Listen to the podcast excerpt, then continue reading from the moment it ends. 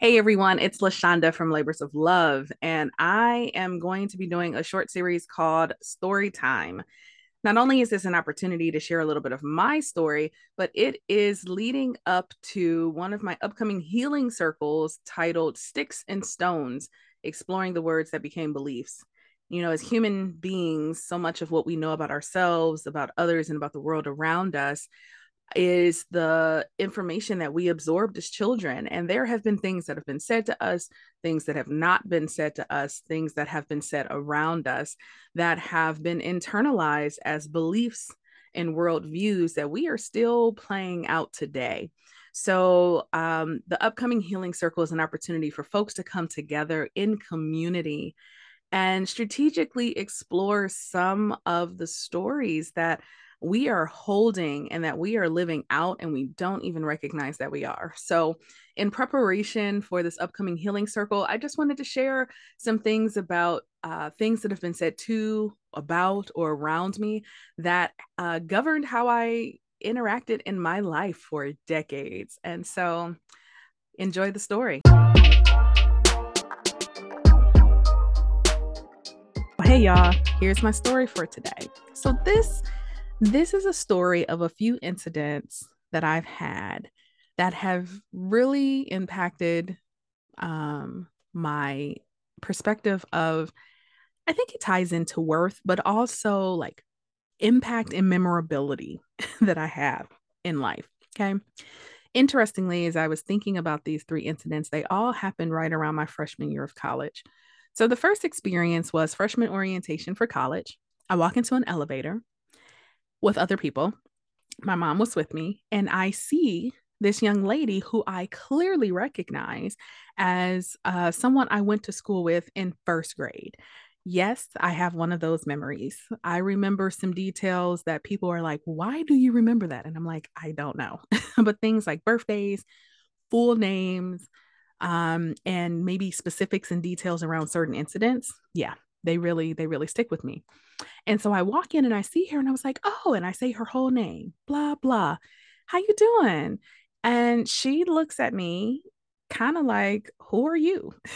and I was like, oh, um, we I think we went to first grade together. And she was like, yeah, I try to block those memories from my mind. and she was she was a little, mm, a little snooty with it. And I remember my mom's face looking like, you know, she was not pleased that like that the girl had talked to me that way. But you know, I was like, "Oh, okay." You know, we left the elevator. I think I don't know if we continued to talk much. Um, but that was one of those times where I was like, "Ooh, that that sucked." I don't think I as much was bothered by the fact that she didn't remember me but I did think like her response, it felt kind of hurtful.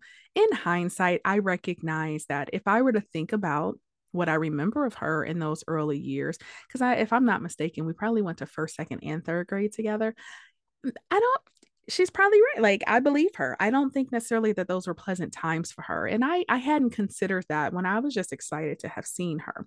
So that was one incident where it's like, I'm all excited and somebody is like, who are you? The second was second semester of freshman year. I was taking a theater class, a theater class with the amazing Professor Glenda Dickerson, who was the second Black woman to produce on Broadway um, or direct on Broadway. And just this, she she's very instrumental in in the person that I am. I loved her so much that I just kept taking her classes, which uh, ended up accumulating to me having a Black theater concentration. but I was in her class, which opened up so much for those who took it you know, the vulnerability, having access to representation within the arts, but the the exercises, the activities, and the way of being really just allow people to shed so much of the outside world and tap into these more vulnerable parts. And so here I am in this class, and there was a basketball player in my class. Now, I went to um, the University of Michigan, um, Big Ten school. Sports are a thing. Sports being a thing is an understatement, especially basketball and football. Now, at the time that I was there, the basketball team wasn't that great, but the athletes still were the athletes, and there was this aura about them. And so this this basketball player was in my class and I I would frequently note how uncomfortable this class was for him by his body language because again, I think there is a certain again aura and persona and things that you maintain as an athlete in, in these major schools. And this class and this professor didn't give a damn about that.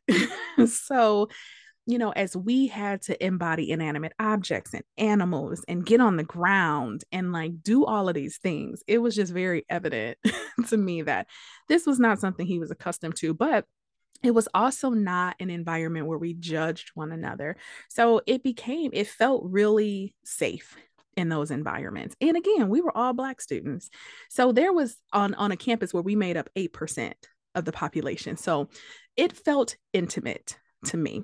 So one day I'm walking down the uh, around campus and I see the basketball player walking towards me and he's walking with another young lady. But I'm just excited to see somebody from this very intimate, close environment like out in the greater um, environment. And so I was like, "Hey," said his name. "Hey, how you doing?" And he looked at me like, "Who are you?" Now his "Who are you?" wasn't um a dismissive uh who are you but it was more like oh wait i can't place you um and i don't remember what part of the semester this was but enough i felt where i don't know yeah man we have this class together and there's not that many of us it's not one of these big lectures but whatever the fact that he couldn't place it it was what it was but the thing that impacted me the most was the young lady he was walking with who kind of like gave me this look. So you got to imagine I'm all, "Hey, how you doing?" as we're walking. So as we pass each other, his face is more kind of like, mm, "I oh, where do I know you from?" And she gives this smirk. It's a smirk and a chuckle that my interpretation of that was, "Oh, she just think I'm out here like a basketball groupie or something." And that moment impacted me so much that I made a determination in that moment, never again. Mm-mm.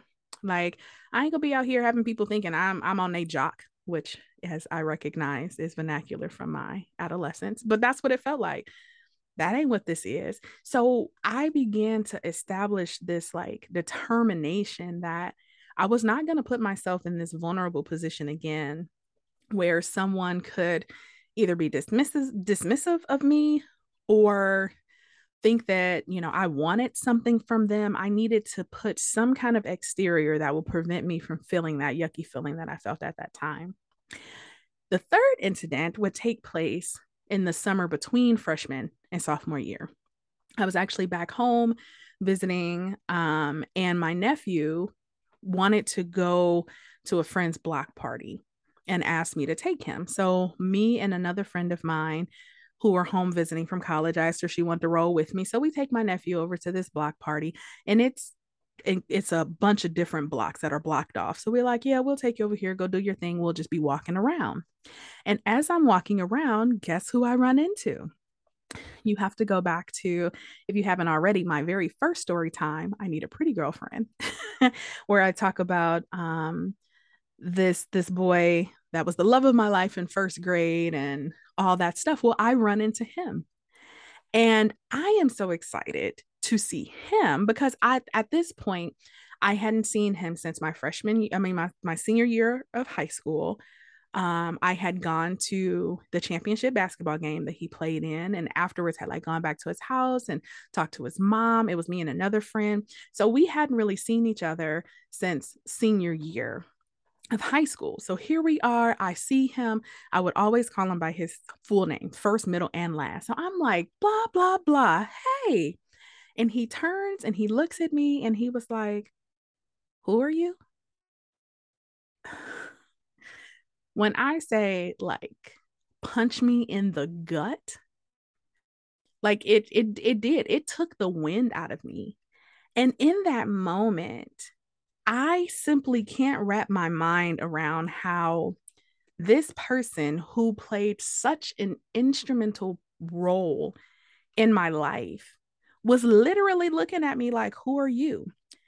And to make it even worse, like his aunt was standing next to him. And again, this could just be my own lens and interpretation, but it felt like the aunt had the same smirk and giggle that the girl who was walking with the basketball player had.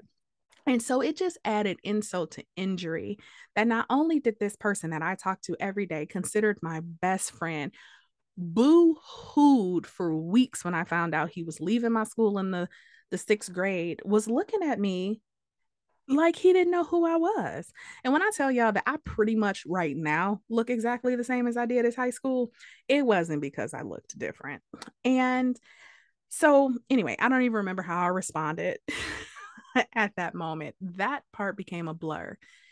But I will tell you that there became this very um, thick outer barrier that I put up around myself based on these incidents that really, for a long time, insulated me from being vulnerable enough to talk to people that I knew I remembered, to put myself out there because I did not like the feeling of not just not being remembered, but in some way feeling as if, you know, I was like some kind of groupie to people. So that impacted me for a really long time. I have since learned how to re narrate that story, how to connect with my littles connect with my parts and and while maintaining safety still being authentic to who i am which is the girl with the really good memory who's going to remember your birthday and your whole name and who wants to say hello to you.